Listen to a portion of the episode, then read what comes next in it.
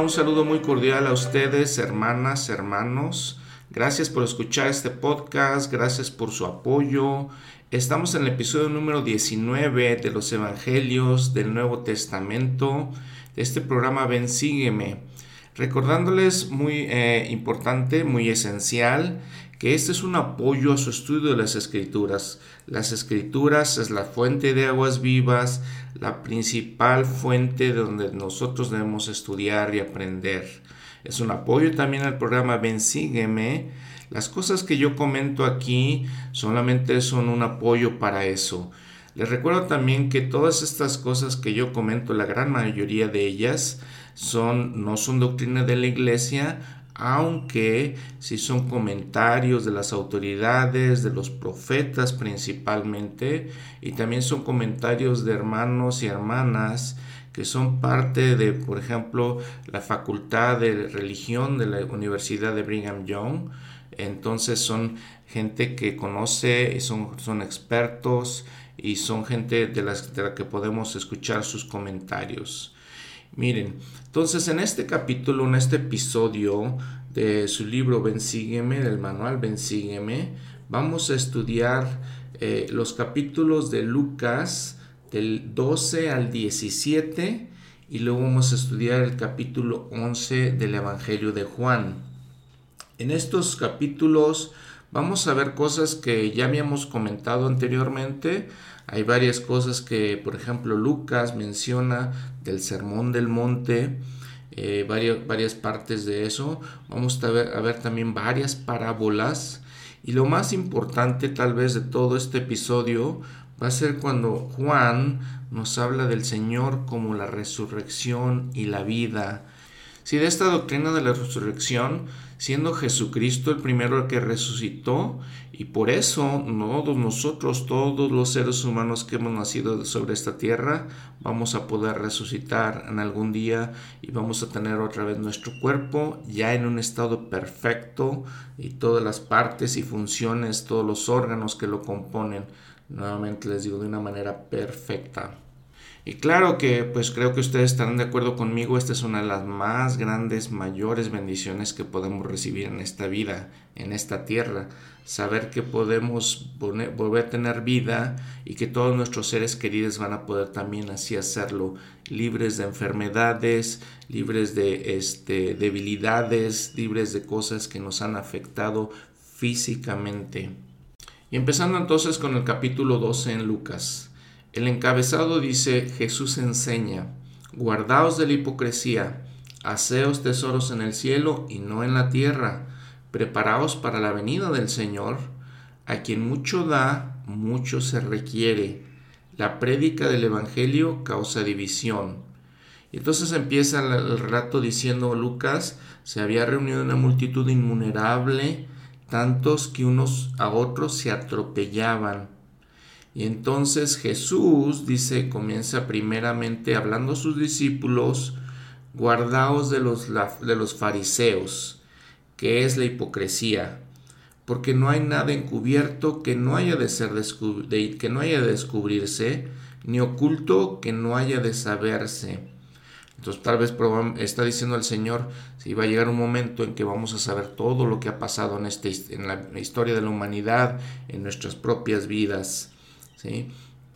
Y luego el Señor nos aconseja que es más importante que, nos, que tengamos cuidado con las cosas espirituales más que con las cosas temporales. Él dice, no temáis a los que matan el cuerpo, que es algo temporal, pero después nada más pueden hacer. Mas os enseñaré a quién debéis temer.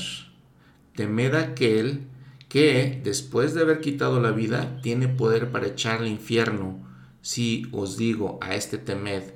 Entonces lo que está diciendo el Señor, temed aquel que tiene este, el poder de afectarnos espiritualmente, porque eso es eterno y eso nos va a afectar siempre. Y luego dice, nuestro Padre Celestial tiene en cuenta las cosas temporales, ¿sí? las cosas materiales que tenemos, inclusive nuestro cuerpo, está diciendo. ¿sí? Más la cosa importante, él dice, es que confesemos al Señor probablemente lo que está diciendo es que tengamos la fe en Él. Os digo que todo aquel que me confiese delante de los hombres, también el Hijo del Hombre le confesará delante de los ángeles. Todo aquel que tiene fe en Él, básicamente. Entonces dice, lo importante es eso, la fe, lo espiritual. Pero el que me niegue delante de los hombres será negado delante de los ángeles de Dios. Y luego también dice, aquel que diga palabra contra el Hijo del Hombre le será perdonado, pero el que blasfeme contra el Espíritu no le será perdonado. Y habíamos platicado alguna, en un episodio anterior, está hablando de aquel que peca contra el Espíritu Santo, habiendo recibido mucha información, habiendo recibido un testimonio firme del Espíritu Santo y luego peca contra él, le llamamos los hijos de perdición, ya lo habíamos visto. Probablemente ninguno de nosotros llega a ese nivel de conocimiento, porque está hablando de hombres especiales, profetas, por ejemplo. Y entonces la narración nos cuenta de que hay una persona en la multitud que viene al Señor y le dice, Maestro, di a mi hermano que divida conmigo la herencia. Y entonces el Señor empieza a enseñar cómo podemos tener cuidado o cómo debemos tener cuidado con esas cosas materiales cómo debemos tener cuidado cuando tratamos con las demás personas. Y entonces dice en el versículo 15, mirad y guardaos de toda avaricia, porque la vida del hombre no consiste en la abundancia de los bienes que posee. Y le refirió una parábola, diciendo, las tierras de un hombre rico habían producido mucho, y él pensaba dentro de sí diciendo, ¿qué haré? Porque no tengo dónde guardar mis frutos. Y dijo, Esto haré, derribaré mis alfolís y los edificaré mayores, y allí guardaré todos mis frutos y mis bienes, y diré a mi alma, Alma, muchos bienes tienes almacenados para muchos años, descansa, come, bebe, diviértete. Pero le dijo Dios, Necio, esta noche van a pedir tu alma, y lo que has guardado, ¿de quién será? Así que el que hace para sí tesoro no es rico para con Dios. Y dijo a sus discípulos, Por tanto os digo, no os afanéis por vuestra vida, qué comeréis, ni por el cuerpo, qué vestiréis. La vida es más que la comida, y el cuerpo más que el vestido. Considerad los cuervos que no siembran ni ciegan, que no tienen almacén ni alfolí, y Dios los alimenta ¿cuánto más valéis vosotros que las aves? ¿Y quién de vosotros podrá, con afanarse, añadir a su estatura un codo? Pues si no podéis hacer ni aun lo que es menos, ¿por qué, os preocupáis por lo, por lo demás? Considerad los lirios, como crecen, no trabajan ni hilan. Y, pero os digo que ni aun Salomón con toda su gloria se vistió como uno de ellos. Y, si así viste Dios la hierba que hoy está en el campo y mañana, mañana es echada al horno, cuánto más a vosotros, hombres de poca fe. Vosotros pues no os preocupéis por lo que habéis de comer, ni por lo que habéis de beber, ni estéis en ansiosa inquietud. Y aquí es una clave que está diciendo el Señor, ansiosa inquietud, porque todas estas cosas busca la gente del mundo pero vuestro Padre sabe que necesitáis estas cosas. Mas buscad el reino de Dios, y todas estas cosas os serán añadidas. Ahora escuchamos lo que dice el Talmash en referencia a esta parábola y las enseñanzas que dice el Señor después. Dice, este hombre había acumulado su abundancia por medio del trabajo y la frugalidad los campos abandonados o indebidamente cultivados no producen copiosamente. La narración no la representa como dueño de riquezas que no eran legalmente suyas. Sus planes para almacenar debidamente sus cosechas y bienes no eran malos en sí, aunque pudo haber considerado mejores, mejores maneras de distribuir su hacienda socorriendo a los necesitados. Fueron dos sus pecados en primer lugar, veía su gran abundancia principalmente como medio de lograr su comodidad personal y satisfacciones sensorias. En segundo, engreído con su prosperidad material, no solo había hecho caso omiso de reconocer la mano de Dios, sino que aún contaba los años como propios. En el momento de su holganza egoísta fue herido. No se nos informa si la voz de Dios le llegó en forma de un, temible presentimiento de su muerte inminente, o si fue por conducto de un mensajero angélico, o de alguna otra manera. Como quiera que sea, la voz decretó su destino. Necio, esta noche vienen a pedirte tu alma. Había utilizado su tiempo y las facultades de su cuerpo y mente para sembrar, cegar y almacenar. Todo para él. ¿Y qué fue de todo aquello? ¿Para quién fueron las riquezas por las cuales puso en peligro su alma, empeñando en acumularlas? Si no hubiera sido tan necio, Tal vez habría llegado a comprender, como Salomón antes de él, la vanidad de acumular riquezas para otro, quizás, quizá incapaz de manejarlas. Volviéndose a, sus, volviéndose a los discípulos, Jesús reiteró algunas de las gloriosas verdades que había proclamado al predicar sobre el monte, y citó las aves del aire, los lirios y la hierba del campo como ejemplos del solícito cuidado del Padre. El hombre cuyo tesoro es terrenal lo deja todo al morir. Aquel cuya riqueza se halla en los cielos va a lo que es suyo, y la muerte no es sino la puerta que lo conduce a su caudal. Les fue instado a que guardaran sus tesoros en bolsas que no se envejecen, en, receptáculos dignos del tesoro celestial, los cuales, a distinción de los bienes del rico necio, el alma no dejará atrás cuando fuere llamada. Cierro la cita. Y en estas enseñanzas del Señor, que son esenciales, donde nos dice, no os hagáis tesoros en la tierra, más bien haceos tesoros en el cielo, y donde nos dice, buscad el reino de Dios, y todas estas cosas serán añadidas, les digo, debemos ser prudentes, Aquí el Señor está enseñando, nos está diciendo, no podemos enfocarnos en las cosas materiales, hay cosas más importantes. Sin embargo, también en alguna ocasión él dijo, yo trabajo y mi padre trabaja.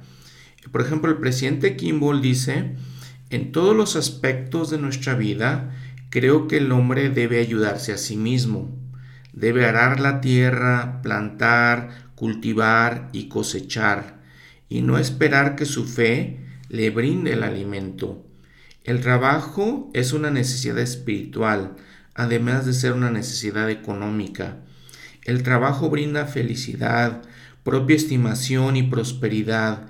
Es el medio de alcanzar todo éxito y es lo opuesto al ocio. Se nos ha mandado trabajar. El tratar de, de obtener nuestro bienestar temporal, social, emocional o espiritual por medio de la limosna quebranta el mandato divino de que debemos trabajar por lo que recibamos. Cierro la cita del presidente Kimball. Y en el versículo 34, el Salvador dice una de esas enseñanzas que son esenciales para nuestra vida, para tomar muy cuidadosamente, porque donde está vuestro tesoro, allí también estará vuestro corazón. Y a continuación el Salvador nos enseña la importancia de estar preparados. Estén ceñidos vuestros lomos y encendidas vuestras lámparas, y sed vosotros semejantes a hombres que esperan a que su Señor vuelva de, sus de las bodas, para que cuando venga y llame, enseguida le abran. Bienaventurados aquellos siervos a quienes el Señor, cuando venga, halle velando.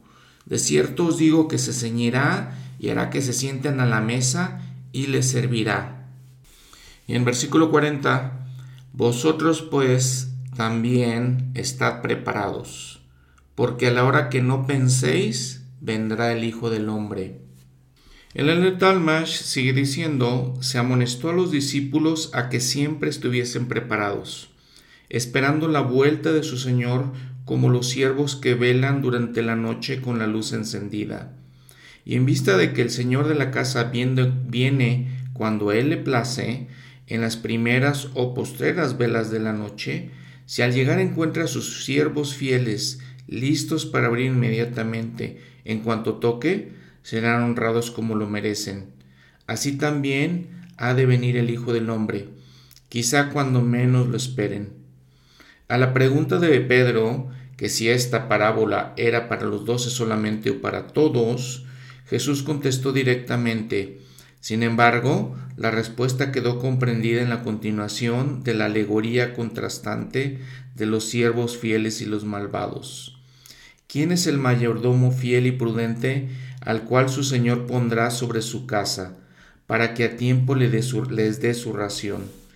El mayordomo fiel sirve de tipo adecuado de los apóstoles, individualmente o en conjunto. En su categoría de mayordomos tenían la responsabilidad de vigilar a los demás siervos, así como la casa. Y en vista de que a ellos les fue dado más que a los otros, en igual manera les sería requerido más, y, tendría, y tendrían que dar cuenta más exacta de su mayordomía. Esta segunda parte del comentario del, comentario de Talmash es en los siguientes versículos, cuando Pedro le dice, ¿no? Versículo 41, y la importancia de ser buenos mayordomos, este, como dice el comentario. A continuación, ya en el capítulo 13, dice el encabezado, Jesús enseña, arrepentíos o pereceréis. Enseña la parábola de la higuera estéril sana a una mujer en el día de reposo y compara el reino de Dios a un grano de mostaza. Habla sobre si serán pocos o muchos los que se salven y se lamenta por Jerusalén. Y dice en el versículo 1, y en este tiempo estaban allí algunos que le contaban acerca de los Galileos cuya sangre Pilato había mezclado con los sacrificios de ellos. Y respondiendo Jesús les dijo, ¿pensáis que estos Galileos porque han padecido tales cosas, eran más pecadores que todos los Galileos? Os digo no. Antes bien, si no os arrepentís, todos pereceréis igualmente. Y no sabemos exactamente cuál es la historia, pero entonces el Señor dice, no podemos considerar a gente que le suceda algo malo, que son más pecadores que todos los demás de nosotros, ¿sí? Todos pereceremos igualmente de acuerdo con las obras que hacemos, es lo que está diciendo el versículo 3. Y el Salvador sigue diciendo otra historia, dice en el versículo 4. O aquellos 18 sobre los cuales cayó la torre de Siloé y los mató, ¿pensáis que ellos eran más culpables que todos los hombres que habitan en Jerusalén? Os digo no. Antes bien, si no os arrepentís, todos pereceréis igualmente. Y a continuación narra una parábola pequeñita refiriendo precisamente a este principio. Dice, un hombre tenía una higuera plantada en su viña y vino a buscar fruto en ella y no lo halló. Y dijo al viñador, He aquí, hace tres años que vengo a buscar fruto en esta higuera y no la hallo. Córtala, ¿para qué de seguir ocupando el terreno? Él entonces respondiendo le dijo, Señor, déjala aún este año hasta que yo cabe alrededor de ella y la abone. Y si da fruto, bien, y si no, la cortarás después. Y si vemos, por ejemplo, nota el pie de la página, nos, nos manda Mateo 7, 19, 20, dice, todo aquel que no da buen fruto es cortado y echado en el fuego. Así que por sus frutos los conoceréis. Es un ejemplo para nosotros que debemos entender que por nuestros frutos se nos conoce, ¿no? Y coincidentalmente acabo de leer una cita por Santa Teresa de Lisieux. Y la cita, vean lo que dice. No es suficiente amar, debemos probarlo. Básicamente lo que dice el Señor aquí, ¿sí? Por nuestros frutos, por nuestras obras se nos conoce. No es suficiente decir que lo amamos, no es suficiente decir que somos miembros de la iglesia, no es suficiente decir que somos de la casa de Israel, debemos probarlo. Y luego viene una historia como muchas otras en las que el Señor sana y lo hace en el día de reposo. El versículo 10, y Jesús enseñaba en una sinagoga en el día de reposo. Y aquí había allí una mujer que tenía espíritu, tenía espíritu de enfermedad desde hacía 18 años y andaba encorvada y en ninguna manera se podía enderezar. Y cuando Jesús la vio, la llamó y le dijo, Mujer, quedas libre de tu enfermedad. Y puso las manos sobre ella, y al instante ella se enderezó y glorificaba a Dios. Y respondiendo al principal de la sinagoga, enojado de que Jesús hubiese curado en el día de reposo, dijo a la gente, Seis días hay en que es necesario trabajar, en esto puedes venir y ser sanados, y no en el día de reposo. Entonces el Señor le respondió y dijo, Hipócrita, ¿no desata cada uno de vosotros su buey o su asno del pesebre y lo lleva a beber en el día de reposo? Y a esta hija de Abraham, que Satanás había atado durante dieciocho años, ¿no se la debía desatar de esta ligadura en el día de reposo? Y al decir él estas cosas se avergonzaban de todos sus adversarios, pero todo el pueblo se regocijaba de todas las cosas gloriosas que él hacía. Y claro, deberíamos pensar, si esta gente, los líderes de los judíos, los líderes religiosos, fueran realmente eso, líderes religiosos, no deberían de estar agradecidos, no deberían de estar felices, no deberían estar este, contentos por esta mujer que había sufrido durante 18 años y ahora era sanada. Y vean la, este, pues la tontería de, los, de nosotros como seres humanos, ¿no? Nos estamos fijando en las cosas pequeñas. Estos líderes se fijaban, es día de reposo, no, no era importante este, el alivio eh, que, tenía, que tuvo esta mujer. No era importante que fue sanada. Después de tanto sufrimiento, era importante para ellos que no, pues era día de reposo. Y continúa Jesús enseñándoles. Y dice, ¿a qué es semejante el reino de Dios? ¿Y con qué lo compararé? Es semejante al grano de mostaza que un hombre tomó y sembró en su huerto, y creció y se hizo árbol grande, y las aves del cielo hicieron nidos en sus ramas. Y otra vez dijo, a qué comparar el reino de Dios, es semejante a la levadura que una mujer tomó y escondió en tres medidas de harina hasta que todo hubo fermentado. En qué para el estudio de la escritura nos dice las semillas de la planta de mostaza. Aunque el grano o la semilla es muy pequeño, la planta en sí es muy grande. Jesús, como, dice, como leímos, comparó el reino de los cielos con un grano de mostaza. También en Mateo 17:20 nos dice el Señor eso, dice, y Jesús les dijo, por vuestra incredulidad, porque de cierto os digo que si tuviereis fe como un grano de mostaza, diréis a este monte, pásate de aquí allá, y se pasará, y nada os será imposible. La manera de enseñar aquí del Señor es muy evidente. La verdad es que el grano de mostaza no es el más pequeño, eh, no la semilla no es la más pequeña, pero sí es muy pequeña. Entonces, como crece, el Señor enseñaba de esa manera, con un contraste, haciendo una hipérbola. Y el Señor se estaba refiriendo al Evangelio en general. Si vemos una tierra que nadie realmente conocía, la Tierra Santa Palestina, era un pequeño pueblo, el Señor mismo era un judío, no, obviamente de ninguna otra manera podría ser tan conocido como lo es. Eh, también la iglesia en nuestros tiempos, el profeta José Smith de hecho dice, el reino de los cielos es semejante al grano de mostaza. He aquí, ¿acaso no es este el reino de los cielos que empieza a salir en los últimos días con la majestad de su Dios? A saber, la iglesia de los santos de los últimos días, que como una roca impenetrable e inamovible en medio del gran océano está expuesta a las tormentas y tempestades de Satanás, y que hasta la fecha ha permanecido firme, y aún está afrontando las gigantescas olas de la oposición, movidas por los tempestuosos vientos de náufragos, artificios que se han estrellado y se siguen estrellando con inmensa espuma contra su fuente triunfante, su frente triunfante, incitadas hacia adelante con doble furia por el enemigo de la rectitud. Las nubes de oscuridad han estado desde hace mucho golpeando como gigantescas olas contra la roca inamovible de la Iglesia de Jesucristo de los santos de los últimos días. Y a pesar de todo eso, la semilla de mostaza sigue extendiendo sus grandes ramas, cada vez más alto y propagándose cada vez más y más, y las ruedas del carruaje del reino siguen rodando, impelidas por el poderoso brazo de Jehová, y a pesar de toda la oposición, continuarán rodando hasta que todas sus palabras se cumplan. Cierro la cita.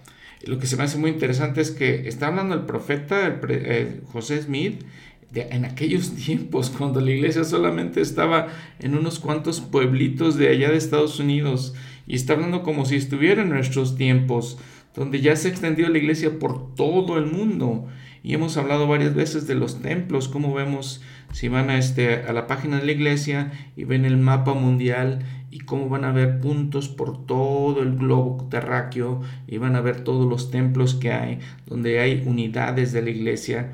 Les digo, es impresionante la manera que habla aquí el profeta, como si estuviera en nuestros tiempos. La narración continúa donde dice que Jesús pasaba por las ciudades y aldeas y enseñando y caminando hacia Jerusalén. Y le preguntó uno, Señor, ¿son pocos los que se salvan? Y él les dijo, esforzaos por entrar por la puerta angosta, porque os digo que muchos procurarán entrar y no podrán. Jacob, el hermano Nefi, en el libro de Mormón también nos habla de esta puerta angosta. Dice en 2 Nefi 9:41, Así pues, amados hermanos míos, venid al Señor, el Santo, recordad que sus sendas son justas. He aquí, la vía para el hombre es angosta, mas se hay en línea recta ante él, y el guardián de la puerta es el Santo de Israel. Y allí no, él no emplea ningún sirviente, y no hay otra entrada sino por la puerta, porque él no puede ser engañado pues su nombre es el Señor Dios. También el Señor mismo, en, este, en el libro de Mormón, nos dice en 3 Nefi 14, 13 y 14, entrad por la puerta estrecha, porque ancha es la puerta y espacioso el camino que conduce a la perdición, y muchos son los que entran por ella. Porque estrecha es la puerta y angosto el camino que conduce a la vida, y pocos son los que la hallan. Y ese es el gran reto para nosotros, para todos nosotros, ustedes y yo, pensar si podemos entender muy claramente que, la puerta es ancha y espacioso el camino que conduce a la perdición y muchos entran por ella, lo vemos en nuestra sociedad, lo vemos todo completamente alrededor de nosotros, porque el seguir las, eh, las enseñanzas del Señor, el seguir los mandamientos, el ser este, fieles a los convenios que hemos hecho, seguir las enseñanzas que encontramos del Señor en la iglesia, no es, no es fácil.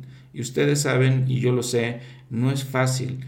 Este, no es fácil sacrificar, no es fácil dejar de hacer cosas que parecen muy convenientes, no es una vida conveniente. Entonces, por lo tanto, digo, el, este, el, el camino es ancho y muchos son los que entran por ella, dice aquí el mismo Señor, y dice, y el otro camino es estrecho y angosto, directo enfrente de nosotros, pero pocos son los que hallan esa puerta. Y claro, vemos, ¿no? Hay 7 billones de gentes aproximadamente en el mundo y en la iglesia somos aproximadamente 16, 17 millones, muy pocos. Y además de eso, de los 16, 17 millones, no todos son activos en la iglesia no todos guardan sus convenios, entonces vemos que son pocos aquí exactamente como lo está diciendo el Señor. En la conferencia general de abril del 2022, el elder Holland dijo, por supuesto, en la actualidad cualquier discípulo de Jesucristo afronta problemas enormemente difíciles. Los líderes de esta iglesia entregan su propia vida para buscar la guía del Señor a fin de resolver esos desafíos.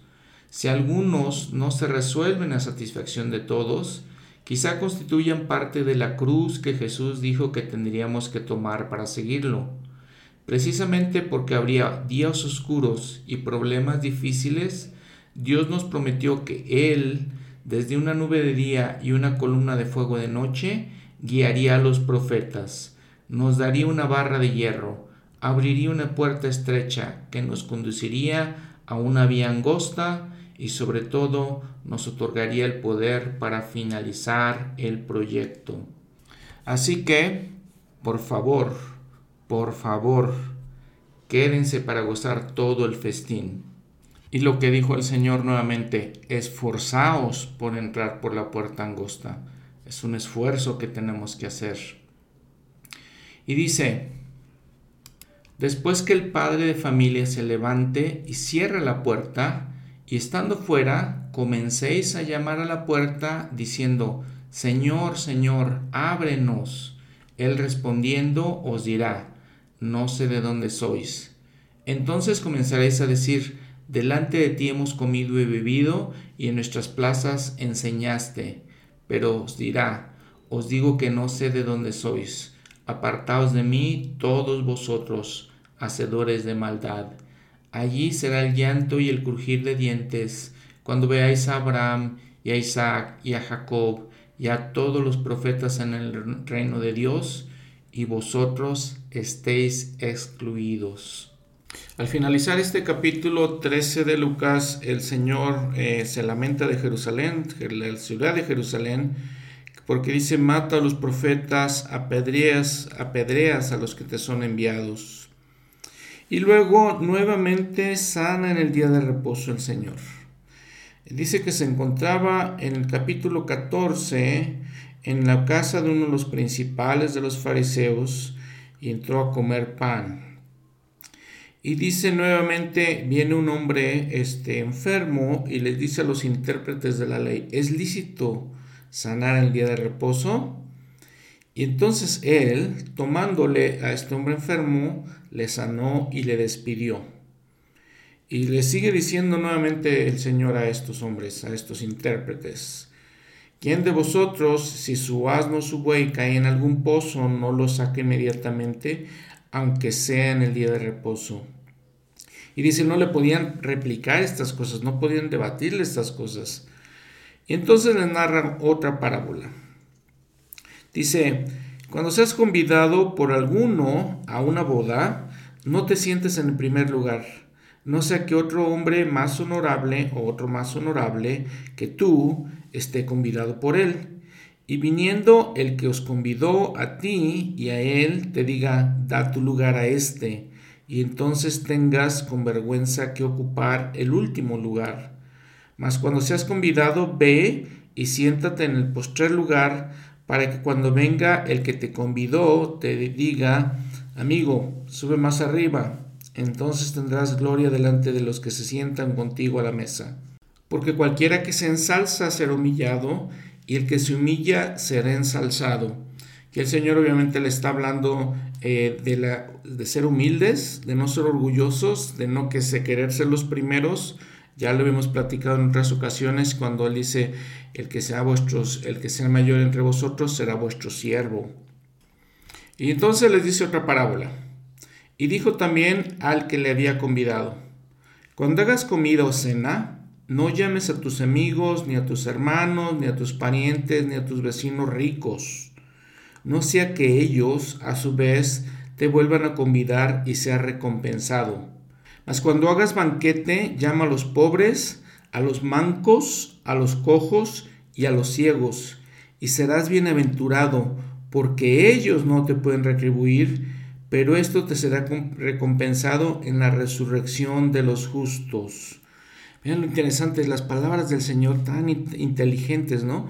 Dice, sí, pues si, invitamos a alguien que nos va a retribuir, tal vez hagamos esa invitación por eh, conveniencia, por recibir algo más o por recibir algo en retorno.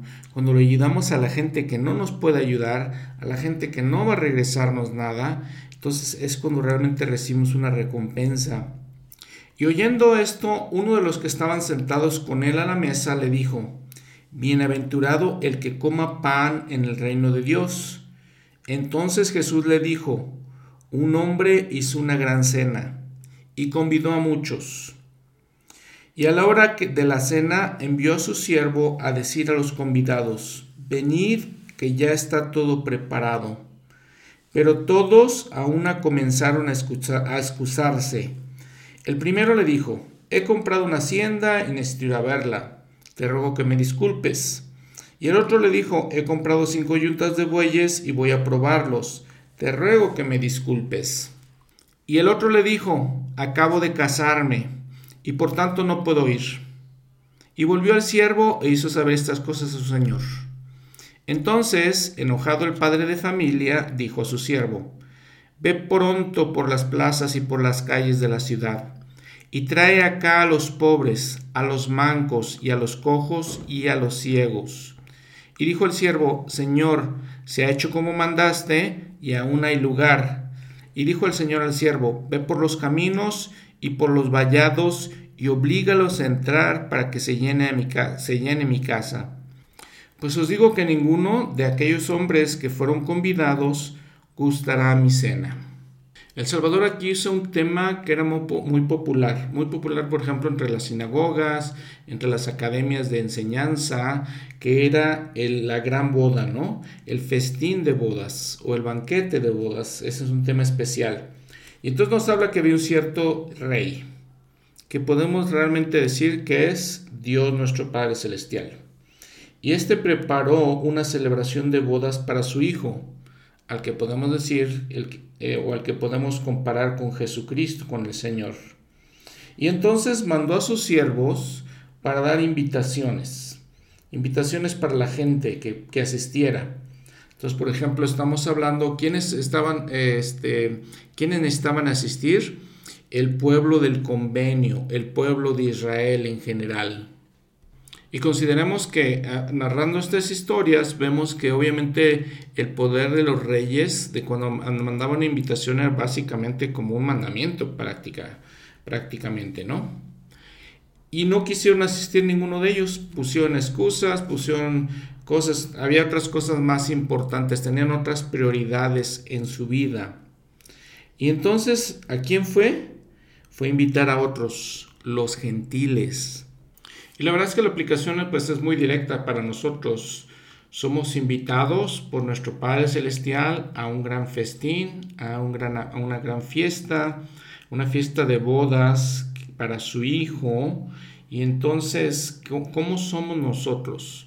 Somos como aquellos siervos que fueron invitados, aquellas personas que pues tenían otras prioridades, dijeron, no, no puedo ir, tengo otras cosas más importantes que hacer, tengo otros eh, pendientes que necesito hacer y somos invitados.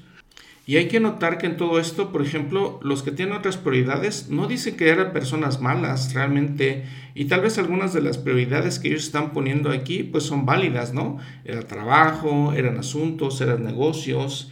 Sin embargo, no asisten. Les digo, no es su prioridad ir a este banquete con este eh, rey. Y también digno de notar es que estas personas ya habían aceptado la invitación. Y entonces era una pues falta de respeto, un, insulto, ¿no? Dice el elder Talmash, era claro que ninguno de estos deseaba estar presente. El señor de la casa justificadamente se enojó.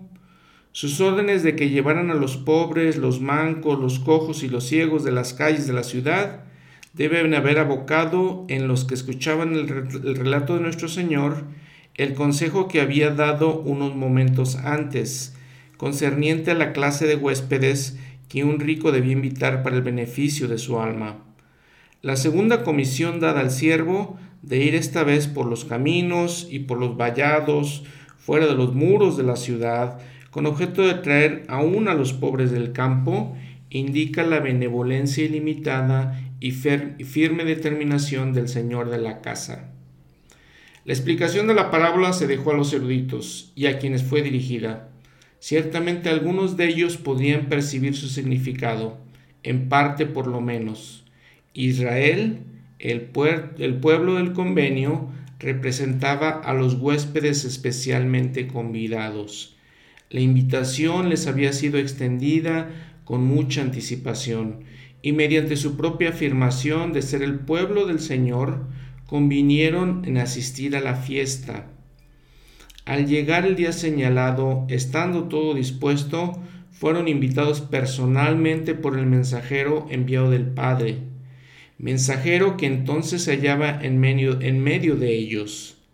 Sin embargo, el afán de las riquezas, la atracción de las cosas materiales y los placeres de la vida social y doméstica los habían cegado, y pedían que se les dispensara, o irreverentemente declaraban que no podían o no querían ir. La gozosa invitación entonces había, había de ser llevada a los gentiles, considerados como los espiritualmente pobres. Cojos, mancos y ciegos. Y posteriormente, aún los paganos allende los muros, los extraños en las puertas de la santa ciudad, serían invitados a la cena. Sorprendidos por la inesperada solicitud, estos vacilarían hasta que tras una persuasión cariñosa y eficaz, convencimiento de que realmente estaban incluidos entre los huéspedes invitados, se sentirían constreñidos o compelidos a concurrir. La posibilidad de que más tarde llegaran algunos de los descorteses, después de atender a sus asuntos personales de mayor premura, queda indicada por las palabras concluyentes del Señor. Porque os digo que ninguno de aquellos hombres que fueron convidados gustará de mi cena. Cierro la cita. Ahora les digo, esto lo podemos aplicar muy directamente a nosotros mismos. Ya sea que seamos de la casa de Israel por sangre o por adopción. Todos nosotros, siendo miembros de la iglesia, haciendo estos convenios que les decía con el Señor, hemos sido invitados. ¿Vamos a aceptar la invitación o tenemos otras cosas más importantes que hacer? Y recuerden que esta es la gran cena del Cordero, la gran cena del Señor. Y quien nos está invitando es el Dios Todopoderoso, nuestro Padre Celestial. Continuando las enseñanzas, Jesús dice, versículo 26, si alguno viene a mí y no aborrece a su padre, madre, esposa, hijos, hermanos, hermanas, y aún también su propia vida, no puede ser mi discípulo. Y el que no lleva su cruz y viene en pos de mí, no puede ser de mi discípulo. Claro que el Señor, eh, para el Señor es muy importante la familia. Claro que no nos está dando esto directamente, no podemos entender esto como algo literal, sino que nos da, nos un ejemplo de lo que está diciendo en la parábola, que a veces ponemos cosas antes que el Señor, a veces ponemos sus cosas tan serias, tan importantes como la familia, pero hemos visto y creo que conocemos todos gente que ha puesto la iglesia, el evangelio, una misión, por ejemplo, antes que la familia. Y aun cuando la familia se opone, de todas maneras sirven una misión, les digo, se unen a la iglesia, hacen las cosas que se, les mandan, sirven en un llamamiento, aun a pesar de todas estas cosas.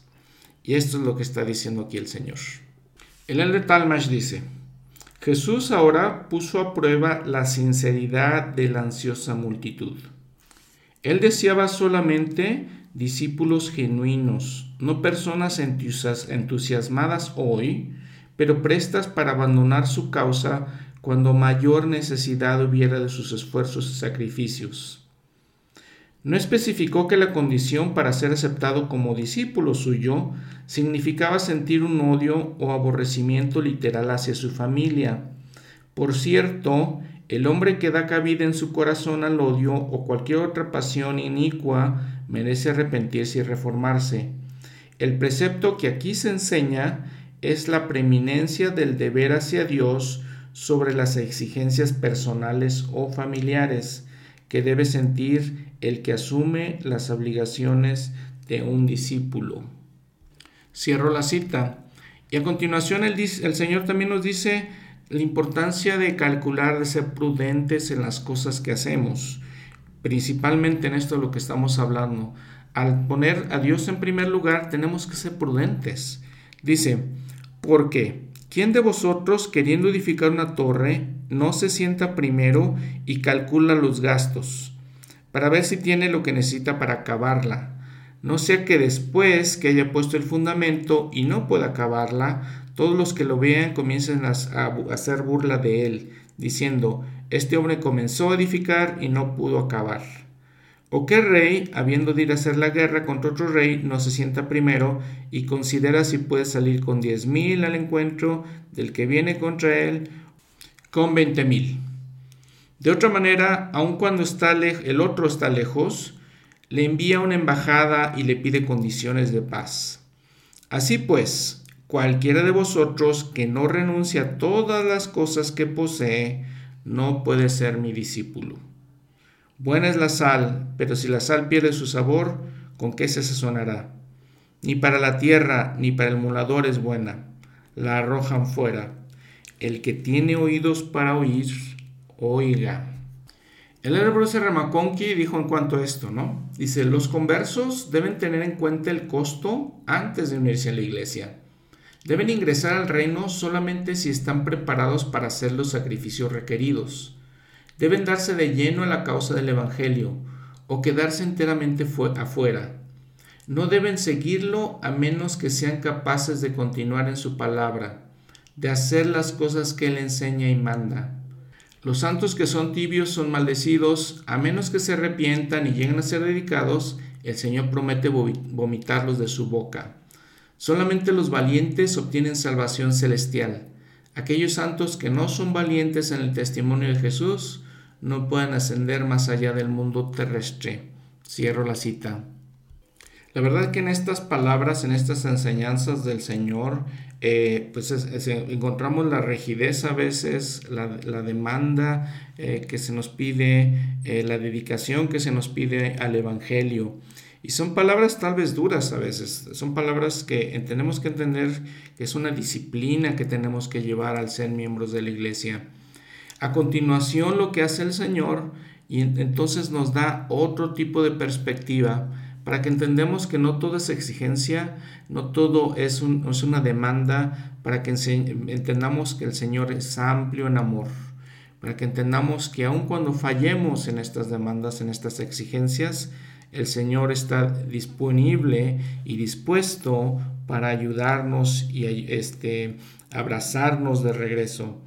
En el capítulo 15, Él enseña las parábolas de las cosas perdidas.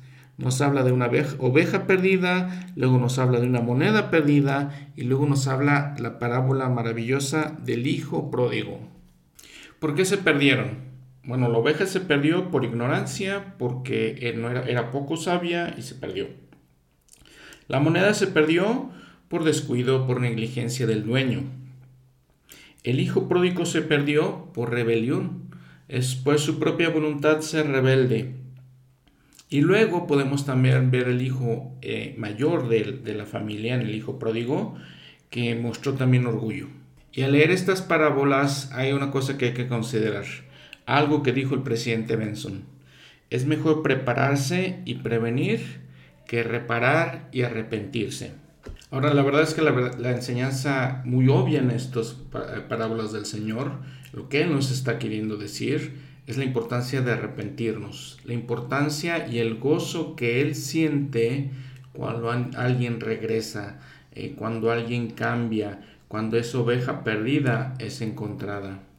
El profeta José Smith también le dio otra perspectiva diciendo que los ángeles de Dios se eh, regocijan en la presencia de Él cuando un pecador se arrepiente, más que aquellos que nos consideramos muy justos, de tal manera que no nos arrepentimos. Aquellos 99 personas que se consideran tan justas que no se arrepienten.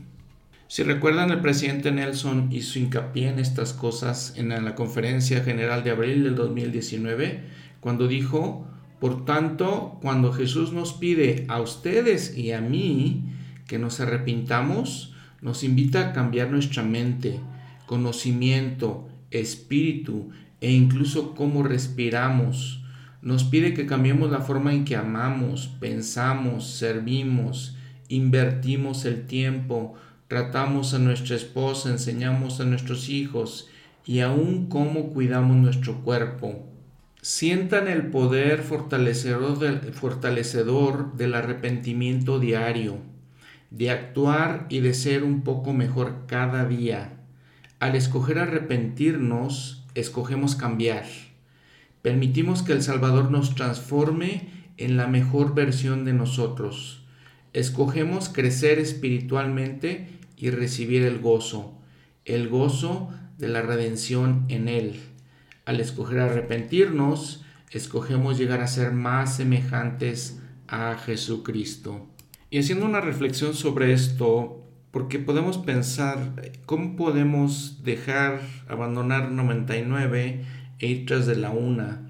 Básicamente, de acuerdo con lo que dice el profeta José Smith y lo que dice el presidente Nelson también, lo que quiero entender es que necesitamos arrepentirnos diariamente. Él mismo se pone ahí como que él mismo como profeta se necesita arrepentir. Y entonces nos dice, cuando no nos arrepentimos somos como aquellos 99. Pero cuando nos arrepentimos hay gozo en los cielos por eso que hacemos. Y si nos tenemos que arrepentir diariamente, entonces podemos hacer ahí el cálculo, ¿no? De qué es lo que debemos hacer. Ahora analicemos también lo que dice el Elder Talmash. En Galilea los fariseos habían criticado intolerantemente a Jesús por motivo de su útil y bondadoso ministerio entre los publicanos y sus compañeros, a los cuales se daba el epíteto degradante de publicanos y pecadores. Había replicado a estas duras insinuaciones diciendo que el médico hace más falta entre los que están enfermos y que él había venido para llamar a los pecadores al arrepentimiento. Refutó sus quejas relatando un número de parábolas con objeto de mostrar su ineludible deber de tratar de redimir a los perdidos y el gozo que acompaña al éxito en este piadoso empeño. Y les digo, aquí tenemos que reflexionar quiénes son esos pecadores, ¿sí? ¿Quiénes son esos perdidos? Y la pregunta, como lo dijo el profeta José Smith también les, les comentaba, la pregunta es ¿que no somos todos nosotros ellos? ¿No somos todos nosotros, cada uno de nosotros pecadores? ¿Que no somos cada uno de nosotros esa oveja perdida? Y continúa de Talmash diciéndonos, bueno, fue algo que ya había mencionado el Señor anteriormente, pero en esta ocasión dice la circunstancia presente es diferente de la presentación anterior. En esta segunda ocasión se tuvo por objeto aplicar la lección a los ambiciosos fariseos escribas que personificaban la teocracia, cuyo deber obligatorio debe haber sido velar por los extraviados y perdidos. Sí, los publicanos y pecadores, a quienes estos eclesiásticos condenaban en forma tan general, eran tan malos como los representaban, si se les tenía por personas que se habían apartado del sendero estrechamente cercado por la ley, y en cierta medida se habían vuelto apóstatas, era precisamente a ellos a quienes mejor se podía extender la mano compasiva del servicio misional. En ninguna de estas ocasiones encontramos que Jesús haya intentado defender la supuesta mala vida de tales personas. Su disposición hacia esta gente espiritualmente enferma fue la de un médico devoto, su preocupación por estas ovejas extraviadas fue la de un cariñoso pastor, cuyo único deseo consiste en hallarlas y devolverlas sin daño al redil.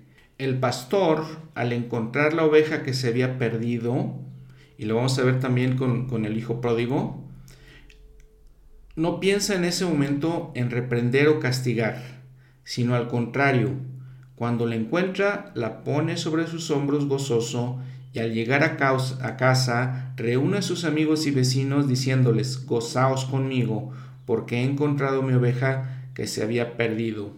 Ahora con respecto a la parábola de la moneda perdida, dice el Talmash, entre esta parábola y la de la oveja perdida existen ciertas diferencias notables, algunas de las que ya les había comentado, ¿no? aunque la lección comprendida en una y otra es esencialmente la misma. La oveja se había perdido de su propia voluntad. La moneda se dejó caer y se perdió como resultado de la falta de atención o descuido censurable de su dueña. Y lo que podemos entender que dice el Talmash es que hay ciertas ocasiones en que, bueno, somos las ovejas, hay ciertos hermanos de nosotros y hermanas que son ovejas, que por su propia voluntad se desvían. Hay ciertas ocasiones en que como iglesia es nuestra culpa, ¿verdad? Nosotros eh, dejamos que se extravíen, como en la parábola de la moneda. Ahora analicemos, reflexionemos la parábola del hijo pródigo. Primero, déjenme decirles que si ponemos en el diccionario de la Real Academia Española y vemos lo que significa pródigo, dice dicho de una persona que desperdicia y consume su hacienda en gastos inútiles, sin medida ni razón, que desprecia generosamente la vida u otra cosa estimable. Y dice el versículo 11, también dijo, un hombre tenía dos hijos, Y el menor de ellos dijo a su padre, Padre, dame la parte de los bienes que me corresponde, y le repartió los bienes. Tomen en cuenta que, por ejemplo, está como que pidiendo la herencia, pero pues el papá no se ha muerto, ¿no? Es un poquito ofensivo tal vez pensar, dame mi herencia, pero tú no te has muerto. Eh, o quiero que te mueras para que me des mi herencia. Pero bueno, pide su herencia. Y les repartió los bienes, el padre les repartió los bienes. Y no muchos días después, juntándolo todo, el hijo menor se fue lejos a una provincia apartada. Se fue lejos, ¿no? Por su propia voluntad se fue. Y dice, y ahí desperdició sus bienes, viviendo perdidamente. Noten el lenguaje que usa el Evangelio, noten el lenguaje que está utilizando Lucas en estas escrituras, viviendo perdidamente.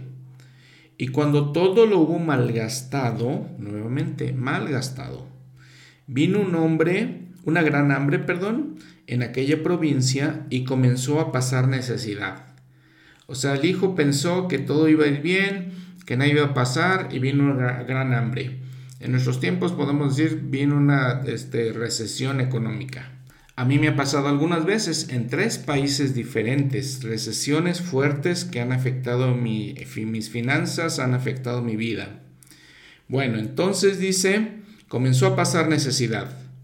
Entonces fue y se acercó a uno de los ciudadanos de aquella tierra el que le envió a su hacienda para que apacentase cerdos. O sea que se puso a buscar un trabajo apacentando cerdos. Y deseaba llenar su vientre con las algarrobas que comían los cerdos, pero nadie se las daba. Entonces ven, cayó a tal punto que entonces tenía hambre, estaba hambriento, no tenía que comer y eh, tenía el gusto eh, de por lo menos comer lo que comían los cerdos y nadie se las daba. Y volviendo en sí, y ahorita vamos a hablar de esta frase, volviendo en sí, dijo, ¿cuántos jornaleros en casa de mi padre tienen abundancia de pan? Y yo aquí perezco de hambre. Me levantaré e iré a mi padre y le diré, Padre, he pecado contra el cielo y contra ti. Ya no soy digno de ser llamado tu hijo hazme como a uno de tus jornaleros. Entonces se levantó y, y fue a su padre. Miren, vamos a analizar algunas de estas palabras antes de continuar con el relato. Vamos a ver qué significa. Por ejemplo, dice que se fue lejos a una provincia apartada. Probablemente en otros, este, o más bien en otras versiones de las escrituras, nos dice que se fue un país extraño, extranjero para él. Y entonces vamos a ver todas estas aplicaciones. Dice que allí desperdició sus bienes viviendo perdidamente. Si ven la nota al pie de la página, nos lleva a Primera de Pedro 4.3.4. ¿Qué significaba eso de viviendo perdidamente? Dice Pedro, porque nos debe bastar que durante el tiempo pasado de nuestra vida hayamos hecho la voluntad de los gentiles, hablando de las personas que no eran miembros de la iglesia, los gentiles cuando andamos en lascivias, en concupiscencias, en embriagueces, en orgías, en banquetes y en abominables idolatrías. A estos les parece cosa extraña que vosotros no corráis con ellos en el mismo desenfreno de disolución y os ultrajan. Entonces, este joven hizo eso. ¿Y cómo podemos aplicar nosotros estas enseñanzas? Vean aquí podemos desde este, desde este momento aplicar. Si nosotros somos como este joven en muchas maneras, tenemos un Padre del que el que nos da muchos bienes y nos da una buena vida.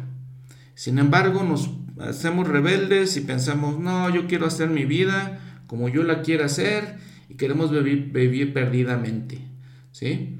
Y ya cuando malgastamos todo, ya cuando no encontramos, y creo que ustedes y yo podemos darnos cuenta de que la maldad nunca fue felicidad y que en todas esas cosas de las que está hablando Pedro, en embriaguez, en las fiestas, en todo ese tipo de cosas, no vamos a encontrar nada, vamos a encontrar un vacío.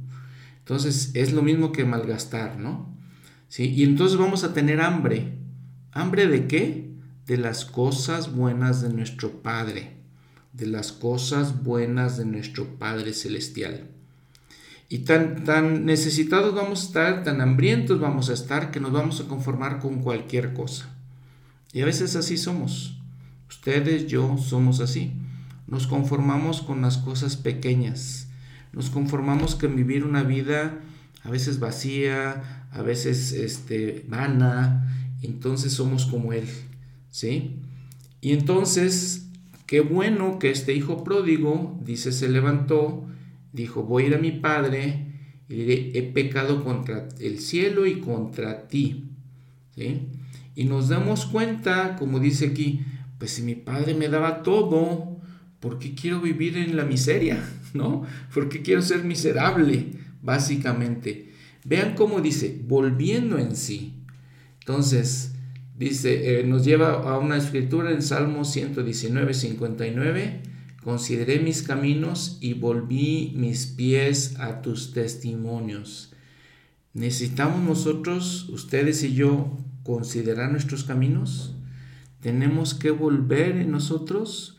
Probablemente tenemos que ser la clase de personas que estamos diseñadas por nuestro Padre Celestial para ser. Volver en sí. Recordamos que en el Antiguo Testamento estudiamos que volver es igual en hebreo a arrepentirse.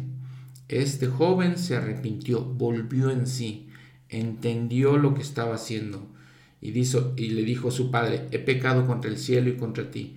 Y quiso regresar con su padre, ni siquiera como su hijo, dice.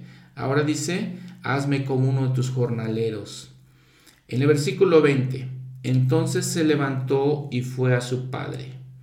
Y cuando aún estaba lejos, lo vio su padre y fue movido a misericordia y corrió y se echó sobre su cuello y le besó. Fue movido a compasión por su hijo. Y la pregunta otra vez para nosotros, para ustedes y para mí. Cuando malgastamos nuestra vida en cosas que no valen la pena, desperdiciamos nuestro tiempo en cosas que son, no son importantes, en cosas vanas, en las cosas del mundo, y volvemos a nosotros y nos arrepentimos, y entonces vamos a nuestro Padre Celestial, y le decimos, he pecado contra ti, vengo arrepentido. ¿Cómo creen que va a reaccionar nuestro Padre Celestial a esas cosas? Muy eh, como él, como este otro, este padre en la parábola. Corrió, se echó sobre su cuello y le besó. Y el hijo le dijo, Padre, he pecado contra el cielo y contra ti. Ya no soy digno de ser llamado tu hijo. Pero el padre dijo a sus siervos, sacad la mejor ropa y vestirle, y poner un anillo en su mano y sandalias en sus pies. Y traed el becerro gordo y matadlo, y comamos y hagamos fiesta. Porque este, mi hijo, muerto era y ha revivido. Se había perdido y ha sido hallado. Y comenzaron a regocijarse. Nuestro Padre Celestial nos dice a ustedes y a mí, que a veces cuando nos equivocamos y, fallamos y hacemos las cosas mal, ¿sí? Pero nos arrepentimos, eso es lo que nos dice nuestro Padre Celestial. Y hace fiesta y le da gusto, ¿sí? Dice Doctrina y Convenios 18, versículo 10, recordad que el valor de las almas es grande a la vista de Dios. Porque aquí el Señor vuestro Redentor padeció la muerte en la carne. Por tanto, sufrió el dolor de todos los hombres, a fin de que todo hombre pudiese arrepentirse y venir a él. ¿Por qué sufrió ese dolor? ¿Por qué fue tan grande su sufrimiento y su sacrificio? Tan grande que no podemos entenderlo. Por todos los hombres, número uno, por todos nosotros, ustedes y yo, a fin de que podamos arrepentirnos y venir a Él. ¿Cuál fue el propósito? Arrepentirnos y venir a Él. Y ha resucitado de entre los muertos para, para traer a todos los hombres a Él, mediante las condiciones del arrepentimiento. Y con este signo de exclamación dice, y cuán grande es su gozo por el alma que se arrepiente. Y si acontece que trabajáis todos vuestros días proclamando el arrepentimiento a este pueblo, y me traéis aun cuando fuere una sola alma, cuán grande será vuestro gozo con ella en el reino de mi Padre. Con, nuevamente con signos de exclamación. ¿sí? Y ahora, si vuestro gozo será grande con un alma que me hayáis traído al reino de mi Padre, cuán grande no será vuestro gozo si me trajereis muchas almas. A toda esta parábola el de Talmash comenta, la demanda del hijo joven de que se le diera su parte del patrimonio, aún mientras vivía su padre, es un ejemplo de deserción intencional e ingrata. Los deberes de la cooperación familiar lo habían hastiado y lo molestaba la sana disciplina del hogar. Estaba resuelto a separarse de todo vínculo familiar, olvidándoselo de lo que el hogar había hecho por él y la deuda de agradecimiento y deber a la que moralmente estaba obligado. Se fue a un país lejano y según él creía, fuera de la influencia orientadora de su padre. Tuvo su época de vivir perdidamente, de placeres sin restricción y satisfacciones perversas. En todo ello agotando la fuerza de su cuerpo y mente y despilfarrando los bienes de su padre porque recibió en calidad de concesión aquello que se le había dado, y no como otorgamiento de una demanda legal o justa. Le sobrevino la adversidad, lo cual probó ser una fuerza de mayor eficacia que los placeres para hacerlo volver al bien. Se vio reducido a la posición más baja y servil, apacentador de puercos, que para un judío era el colmo de la degradación el sufrimiento lo hizo volver en sí. El hijo de un padre honorable apacentaba puercos y comía con ellos, mientras que en su casa aún los sirvientes tenían abundancia de alimentos. No sólo comprendió la ingrata necedad de abandonar la bien provista mesa de su padre para asociarse con los cerdos, sino también la injusticia de su egoísta deserción Sintió no solamente remordimiento, sino arrepentimiento, porque había pecado contra su Padre y contra Dios. Se volvería, confesaría su pecado y suplicaría, no que se les restituyera en calidad de hijo, sino que se le permitiera trabajar como uno de los siervos. Habiendo llegado a una determinación, no demoró más, sino que inmediatamente emprendió el largo camino de regreso hacia su hogar y su padre. Y luego continuó el Señor con otra parte de la parábola.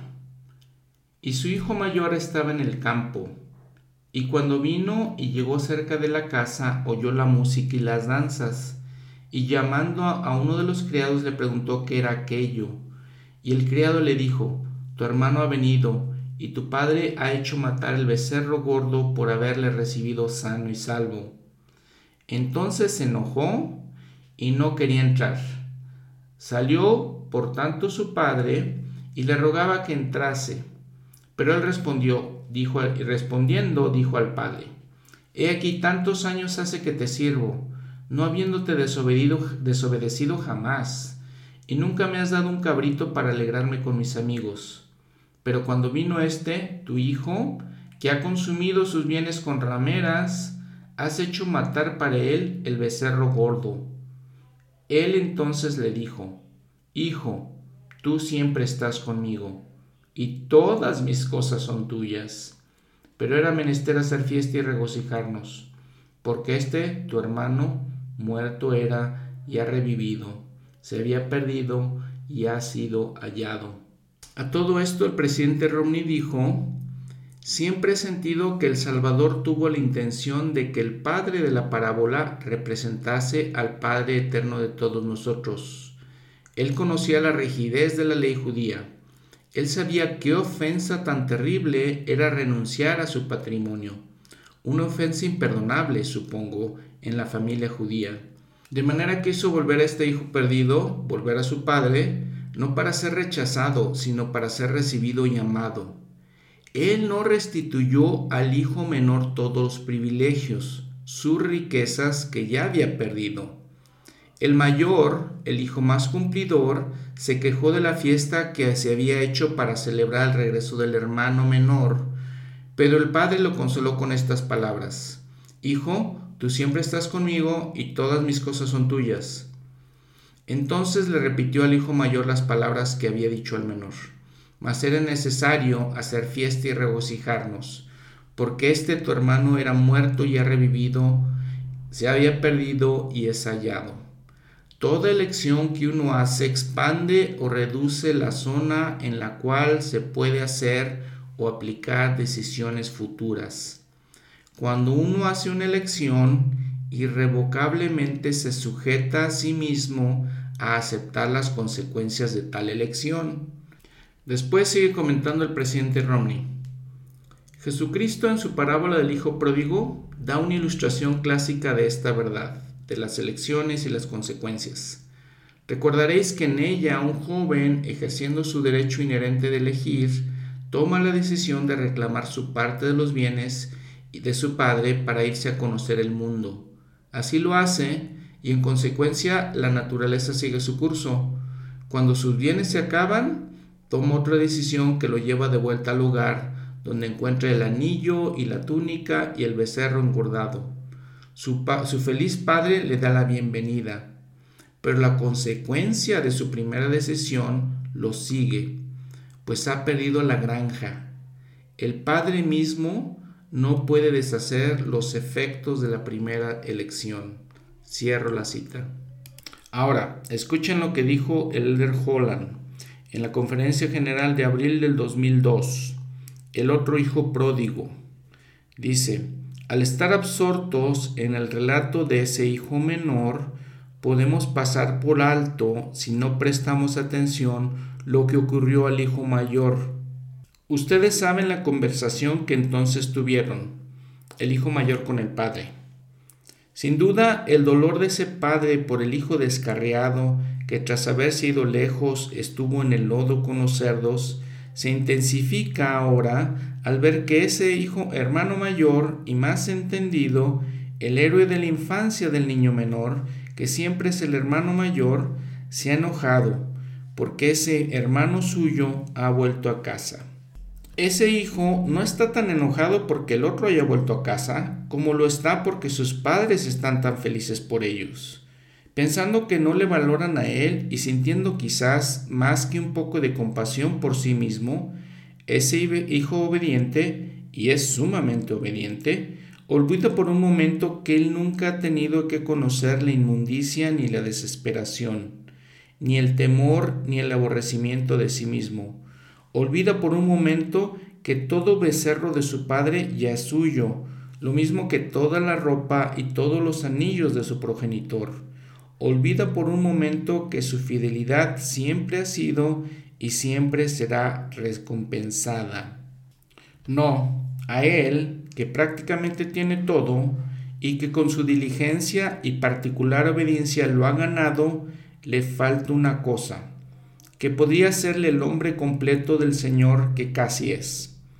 Él todavía tiene que llegar a tener la compasión, la misericordia y la caritativa amplitud de visión para ver que no es un rival el que regresa, sino su hermano. Como su padre le suplicó que viese, el muchacho menor es el que era muerto y ha revivido, el que se había perdido y es hallado sin duda ese hermano menor había estado prisionero, vale decir, prisionero del pecado, de la estupidez y del chiquero. Pero el hermano mayor también vive en una especie de prisión, pues hasta ahora no ha podido salir de la cárcel de sus dañinos conceptos. Se ha dicho que la envidia es el pecado que nadie confiesa fácilmente, pero lo generalizado de esa tendencia se indica en un antiguo proverbio danés que dice, si la envidia fuese fiebre, todo el mundo estaría enfermo. Cuando otras personas parecen crecer más a nuestra vista, pensamos que, por consiguiente, nosotros debemos empequeñecer y lamentablemente de vez en cuando actuamos con pequeñez. Pienso que una de las razones de ello es que a diario nos encontramos con estímulos de un tipo o de otro que nos hacen pensar que lo que tenemos no es suficiente. Alguien o algo nos está diciendo de continuo que tenemos que ser más apuestos o más acaudalados, más aplaudidos o más admirados que lo que nos parece que somos. Se nos dice que no hemos acumulado suficientes posesiones, y que no hemos visto, que no hemos ido a suficientes sitios de diversión. Se nos bombardea con el mensaje de que, nos de que se nos ha pesado en la balanza del mundo y que hemos sido hallados faltos. Algunos días es como si nos hubiesen encerrado bajo llave en un cubículo del vasto y espacioso edificio donde lo único que se ve en la televisión es una telenovela interminable titulada vanas ilusiones. Pero Dios no actúa de ese modo. El padre del relato no atormenta a sus hijos, ni los compara sin piedad con sus semejantes, ni siquiera compara al uno con el otro. Sus expresiones de compasión hacia uno no requieren que te retire ni que niegues su amor al otro. Es divina, divinamente generoso con esos dos hijos. Hace llegar su caridad a sus dos hijos. ¿Cómo podemos superar esa tendencia tan común en casi todos? En primer lugar, podemos hacer lo que hicieron estos dos hijos y emprender el camino de regreso al Padre. Debemos hacerlo con toda la presteza y toda la humildad que podamos reunir. Por el camino podemos contar nuestras bendiciones y celebrar los logros de los demás. Lo mejor de todo es que podemos servir a nuestros semejantes, que el ejercicio más eficaz que se haya recetado para que es el ejercicio más eficaz que se haya recetado para la caridad del corazón. Cierro la cita de Elder Holland. Y podemos recordar lo que recientemente dijo el presidente Nelson, que queda exactamente en este punto. Dice él, dijo él, mis amados hermanos y hermanas, la manera en que nos tratamos en verdad importa. En verdad importa el modo en que hablamos a los demás y de los demás en casa, en la capilla, en el trabajo y en línea. Hoy pido que interactuemos con los demás de una manera más elevada y santa. Por favor escuchen con atención si hay algo virtuoso, bello o de buena reputación o digno de alabanza que podamos decir de otra persona, ya sea directamente o a sus espaldas, esa debe ser nuestra norma de comunicación. Si un matrimonio de su barrio se divorcia, si un joven misionero regresa a casa antes de tiempo o si un adolescente tiene dudas en cuanto a su testimonio, ellos no necesitan que ustedes los juzguen. Necesitan experimentar el amor puro de Cristo reflejado en las palabras y acciones de ustedes. Cierro la cita. Y entonces en esta parábola la reflexión es, ¿quién de los dos hijos somos nosotros? O más bien esperamos no ser ninguno de ellos, ser como el Padre, que se alegra y se goza cuando un hijo cambia su manera de ser y se vuelve a Dios. Miren, continuando con este tema, saltándonos el capítulo 16 de Lucas, bien, yendo directamente al, capítulo 17, y ahorita regresamos al 16 porque hay otras parábolas muy interesantes. Dice el capítulo 17, y Jesús dijo a sus discípulos, imposible es que no vengan tropiezos, mas hay de aquel por quien vienen. Mejor le fuera que se le colgase al cuello una piedra de molino y se le lanzase al mar que hacer tropezar a uno de estos pequeñitos. Mirad por vosotros mismos. Si tu hermano peca contra ti, repréndele, y si se arrepiente, perdónale. Y si siete, siete veces al día peca contra ti, y siete veces al día vuelve a ti diciendo me arrepiento, perdónale. Entonces vemos la importancia que decimos, lo que dice el presidente Nelson, ¿no? Dice, ¿por qué podemos ponemos más cargas sobre la gente que ya tiene cargas, sobre ese joven que este, regresa de la misión, sobre ese joven que tiene problemas con su testimonio, sobre esa pareja que tiene problemas en su matrimonio. Juzgarlos, criticarlos, es lo que dice el Señor aquí. Somos piedra de tropiezo a ellos. Entonces, hay de quien aquel, hay de aquel por quien vienen estas piedras de tropiezo. No seamos así. Y unas palabras muy, la verdad, muy este, inspiradoras que dicen los discípulos en el versículo 5 de este capítulo 17. Los apóstoles le dicen al Señor, aumentanos la fe. Con todo mi corazón les digo, siempre pido al Señor que me aumente la fe, para hacer las cosas que Él nos está pidiendo que hagamos, para vivirla de la manera que Él nos está pidiendo, y que pueda arrepentirme y cambiar todas esas cosas que están mal, en mi vida, y que podamos ser lo que Él nos pide que seamos, lo que el profeta, el presidente Nelson nos está pidiendo, de llevar una vida más elevada, más santa, de estar a, otro nivel, más cerca de Jesucristo, más cerca de nuestro Padre Celestial. Regresando al capítulo 16 de Lucas, el, Señor Jesús enseña otras parábolas. Enseña la parábola del mayordomo injusto, dice, instruye acerca del servicio, dice, enseña la parábola de Lázaro y el hombre rico. Dice que había un hombre rico que tenía un mayordomo y se le acusó delante de él como disipador de sus bienes, o sea, no, no cuidaba sus bienes bien. Entonces le llamó y le dijo, ¿qué es esto que oigo acerca de ti?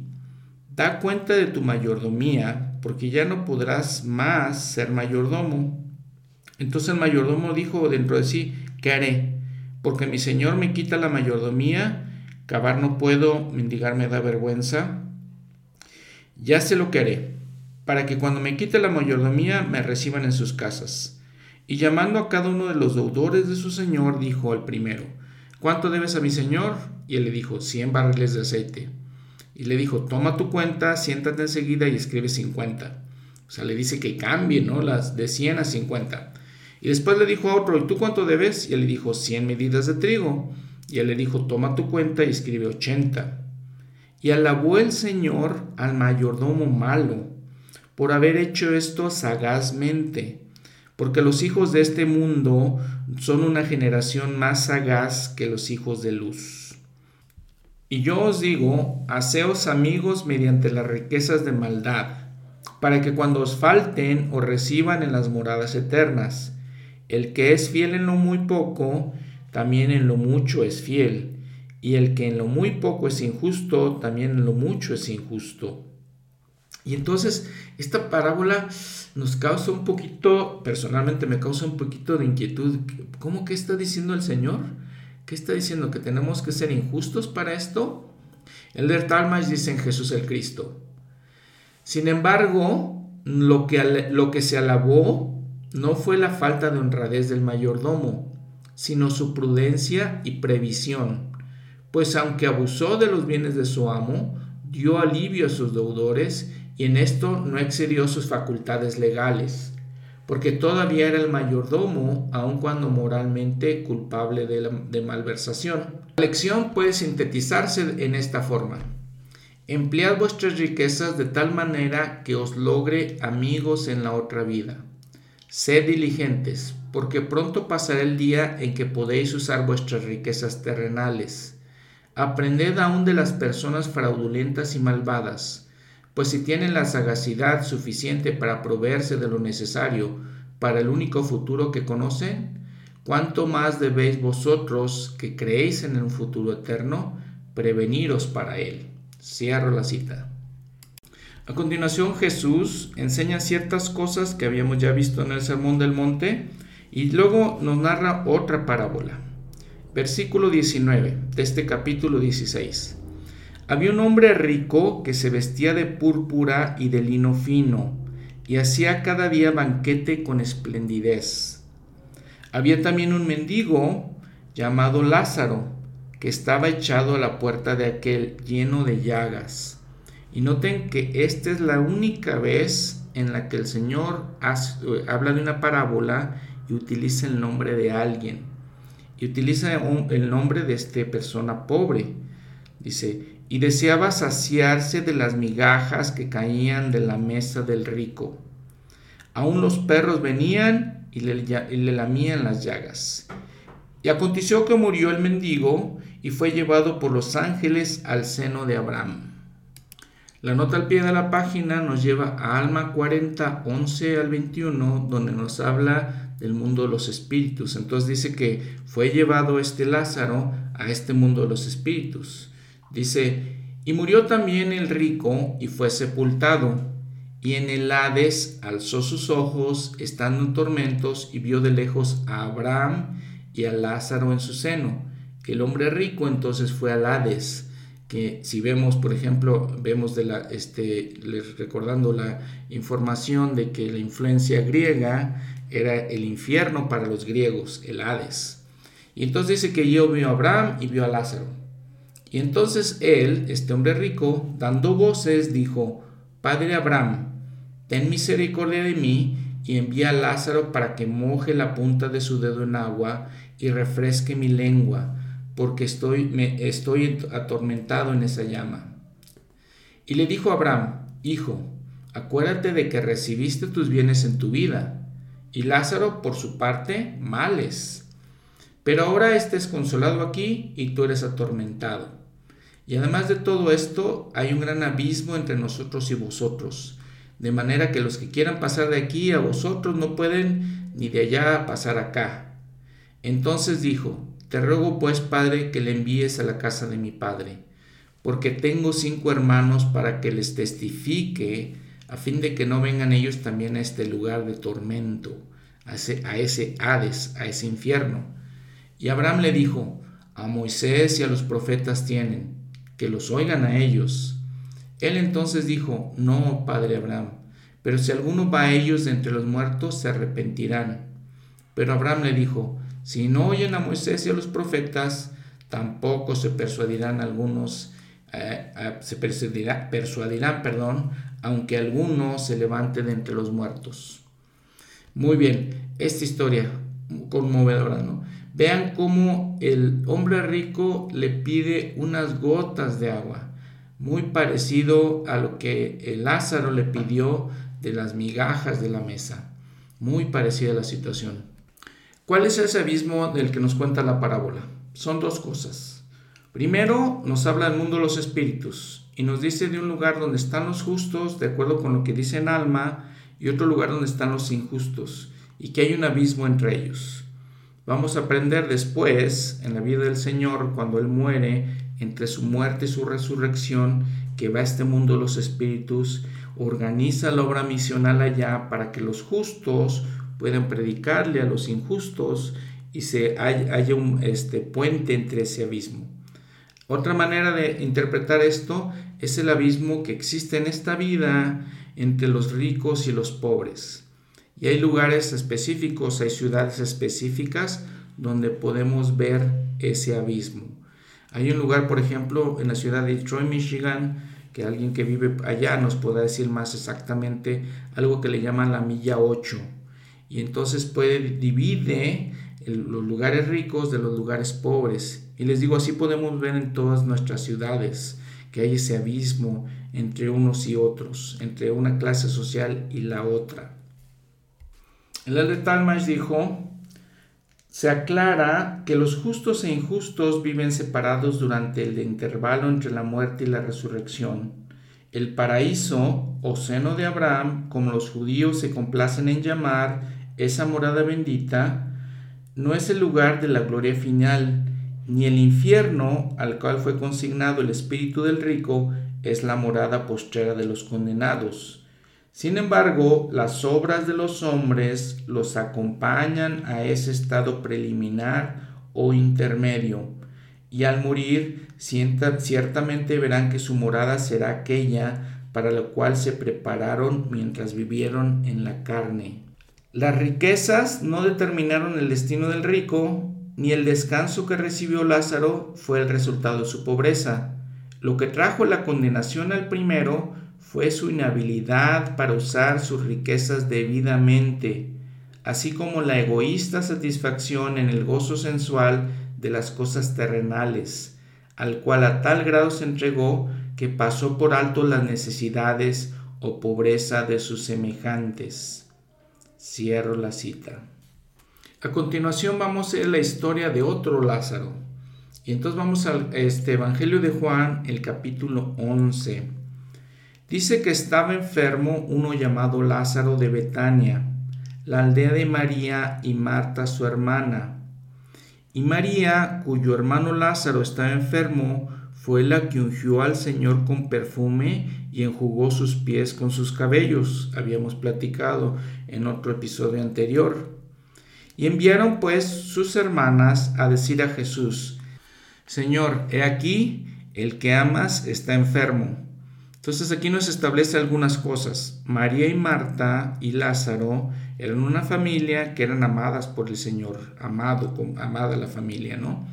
Y entonces este hombre Lázaro dice que lo amaba el Señor, está enfermo, y oyéndole Jesús, oyéndolo Jesús, dijo, esta enfermedad no es para muerte, sino para la gloria de Dios, para que el Hijo de Dios sea glorificado por ella. Y amaba Jesús a Marta y a su hermana y a Lázaro. Cuando yo pues que estaba enfermo, se quedó dos días más en el lugar donde estaba no fue inmediatamente el Señor a atender a Lázaro. Y el Salvador le dice a sus discípulos, nuestro amigo Lázaro duerme, pero voy a despertarle. Versículo 11. Dijeron entonces sus discípulos, Señor, si duerme, se recuperará. Pero Jesús hablaba de la muerte de Lázaro y ellos pensaron que hablaba del reposar del sueño. Entonces Jesús les dijo claramente, Lázaro ha muerto, y me alegro por vosotros de no haber estado allí para que creáis, mas vamos a él. Dijo entonces Tomás el dídimo a sus condiscípulos, vamos también nosotros para que muramos con él. Tenemos que recordar estas palabras en el futuro, porque entonces hablamos de Tomás, el que dudó, pero aquí dice, eh, expresa su testimonio, expresa su valentía de ir con el Señor para que también mueran con él. Luego dice, llegó pues Jesús y halló que hacía ya cuatro días que Lázaro estaba en el sepulcro. Y Betania estaba cerca de Jerusalén, como a 15 estadios, más o menos dice unos 185 metros, representa un estadio, ¿no? Entonces 15 veces 185. Y muchos de los judíos habían venido a Marta y a María para consolarlas por su hermano. Entonces Marta, cuando oyó que Jesús venía, salió a encontrarle. Pero María se quedó en casa. Y Marta dijo a Jesús, Señor, si hubieses estado aquí, mi hermano no habría muerto. Mas también sé ahora que todo lo que pidas a Dios, Dios te lo dará. Y vean, noten que tal vez está eh, Marta expresando la fe que tenía en el Señor. Dice, sabía que podías estar aquí y si hubiera estado aquí no hubiera muerto, pero sé que también puedes ayudarlo. Jesús le dijo, tu hermano resucitará. Marta le dijo, yo sé que se resucitará en la resurrección, en el día postrero. Le dijo Jesús, yo soy la resurrección y la vida. El que cree en mí, aunque esté muerto, vivirá. Una vez más, el apóstol Juan nos hace ver un título más del Señor. Yo soy el camino, la verdad y la vida. Yo soy el pan de vida. Yo soy la fuente de aguas vivas. Yo soy el buen pastor. Aquí yo soy la resurrección y la vida. Y todo aquel que vive y cree en mí no morirá, no morirá jamás. ¿Crees esto? le pregunta. Le dijo, Sí, Señor, vean la fe de Marta. Yo he creído que tú eres el Cristo, el Hijo de Dios, que has venido al mundo. Y cuando hubo dicho esto, fue y llamó a su hermana María diciéndole en secreto, el Maestro está aquí y te llama. Ella cuando lo oyó, se levantó de prisa y fue a él. Jesús aún no había entrado en la aldea, sino que estaba en el lugar donde Marta la había encontrado. Entonces los judíos que estaban en casa con ella la consolaban y cuando vieron que María se había levantado de prisa y habiendo salido, la siguieron diciendo, va al sepulcro a llorar ahí. Y María, cuando llegó a donde estaba Jesús al verle, se postró a sus pies, diciéndole, Señor, si tú hubieras estado aquí, no habría muerto mi hermano. Jesús entonces, cuando la vio llorando, y a los judíos que habían llegado con ella también llorando, se conmovió en espíritu y se turbó, y dijo, ¿dónde lo pusisteis? Le pusisteis. Le dijeron, Señor, ven y ve. Y lloró Jesús. Entonces podemos ver otra vez la calidad humana de Jesucristo, ¿no?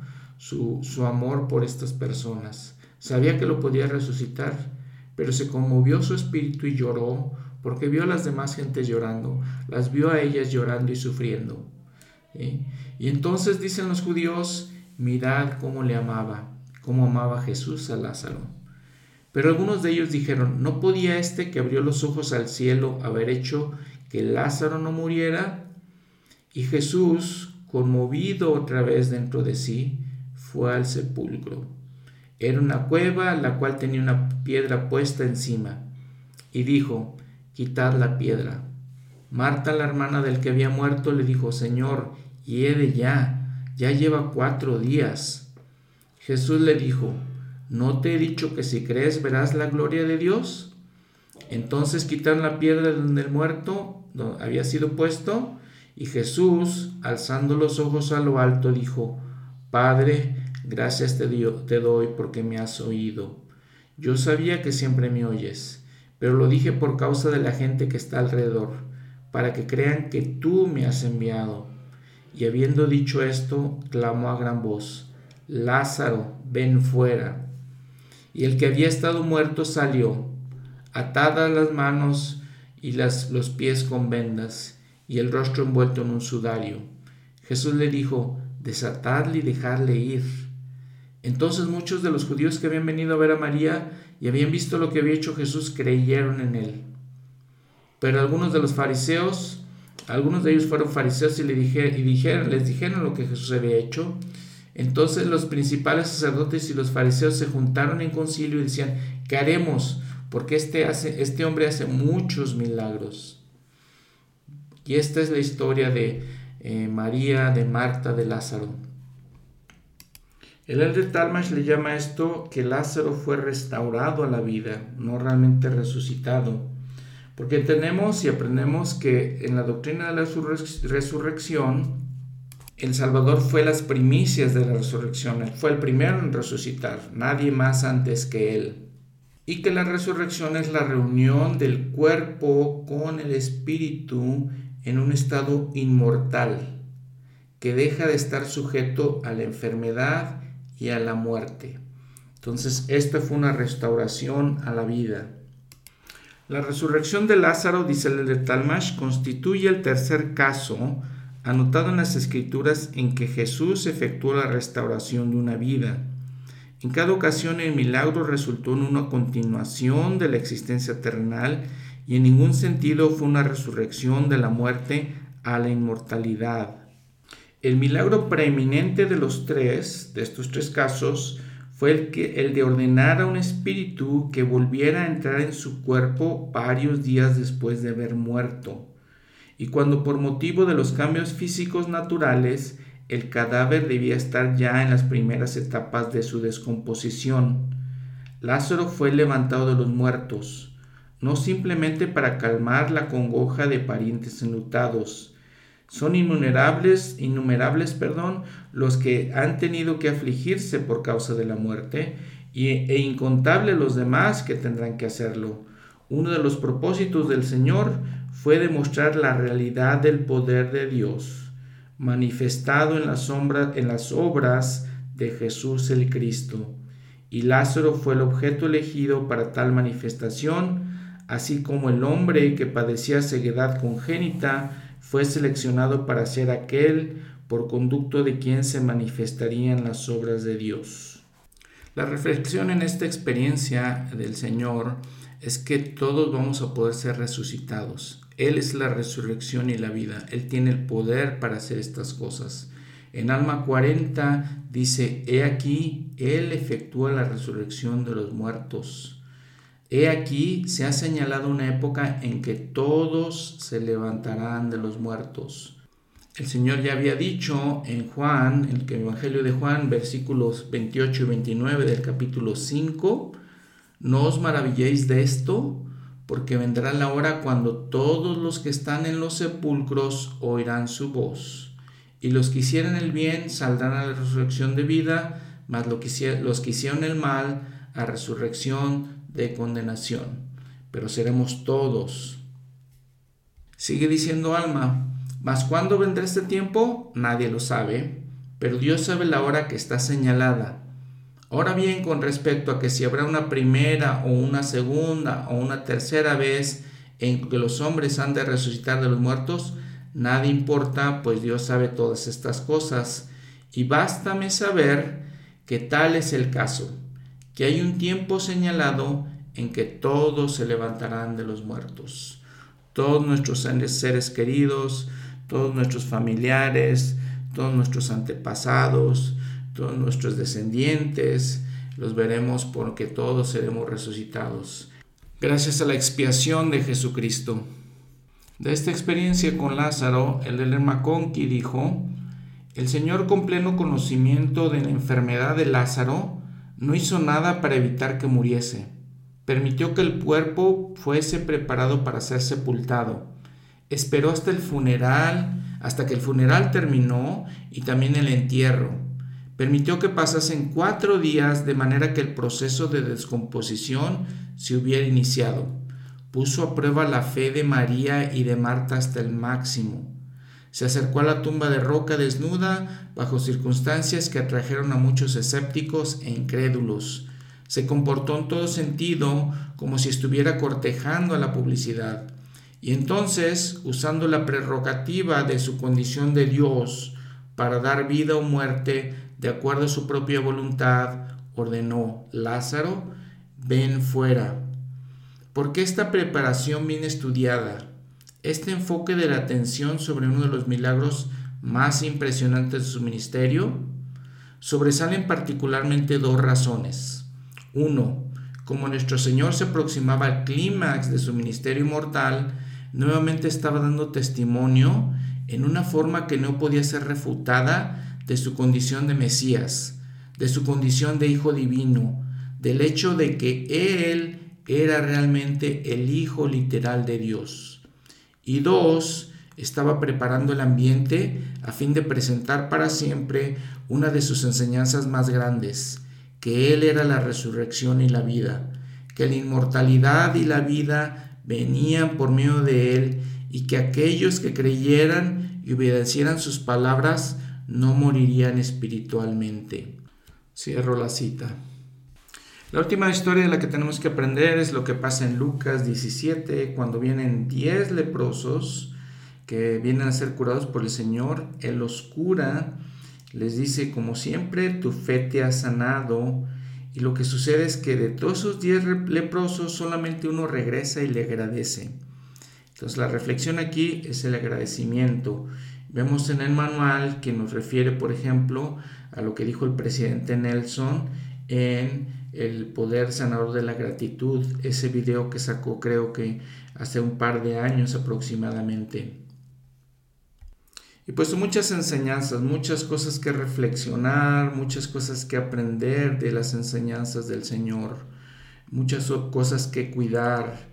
Eh, es importante que cuidemos a las ovejas del redil, lo dijimos, a las ovejas de este en la iglesia Dice el elder David el presidente David O'Mackey, perdón, dice, os pregunto hoy, ¿cómo se perdió la oveja?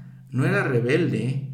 Si lo analizáis detenidamente, el cordero estaba buscando su, manutención en una forma perfectamente legítima, pero tontamente o quizá, o quizá en forma inconsciente se dejó guiar por el atractivo del campo y la posibilidad de obtener mejores pastos hasta que estuvo más allá del rebaño y se perdió. De la misma forma, en la iglesia tenemos aquellos hombres y mujeres jóvenes que se apartan del rebaño en formas perfectamente legítimas. Están en busca del éxito, éxito en los negocios, éxito en sus profesiones, y antes que pase mucho tiempo se encontrarán desinteresados en la iglesia y finalmente desligados del rebaño. Han perdido el camino del verdadero éxito, posiblemente en forma tonta, probablemente en forma inconsciente, en algunos casos tal vez voluntariamente. Son ciegos para lo que constituye el verdadero éxito. Y entonces tenemos que cuidar de ellos. Cierro la cita del presidente McKay. Gracias por su atención. Este episodio en particular es un poco largo. Siempre les recomiendo, si les hace, se les hace mucho el tiempo, pausenlo, divídanlo en dos. Pueden hacerlo de esa manera. Este, recordándoles como siempre, las escrituras son las fuentes de aguas vivas. No podemos este, recibir estas enseñanzas o estas ideas eh, sin estudiar las escrituras. Eso es lo que tenemos que estudiar. Esto solamente es un apoyo, es un complemento para nuestro estudio. Que tengan una buena semana. Hasta luego.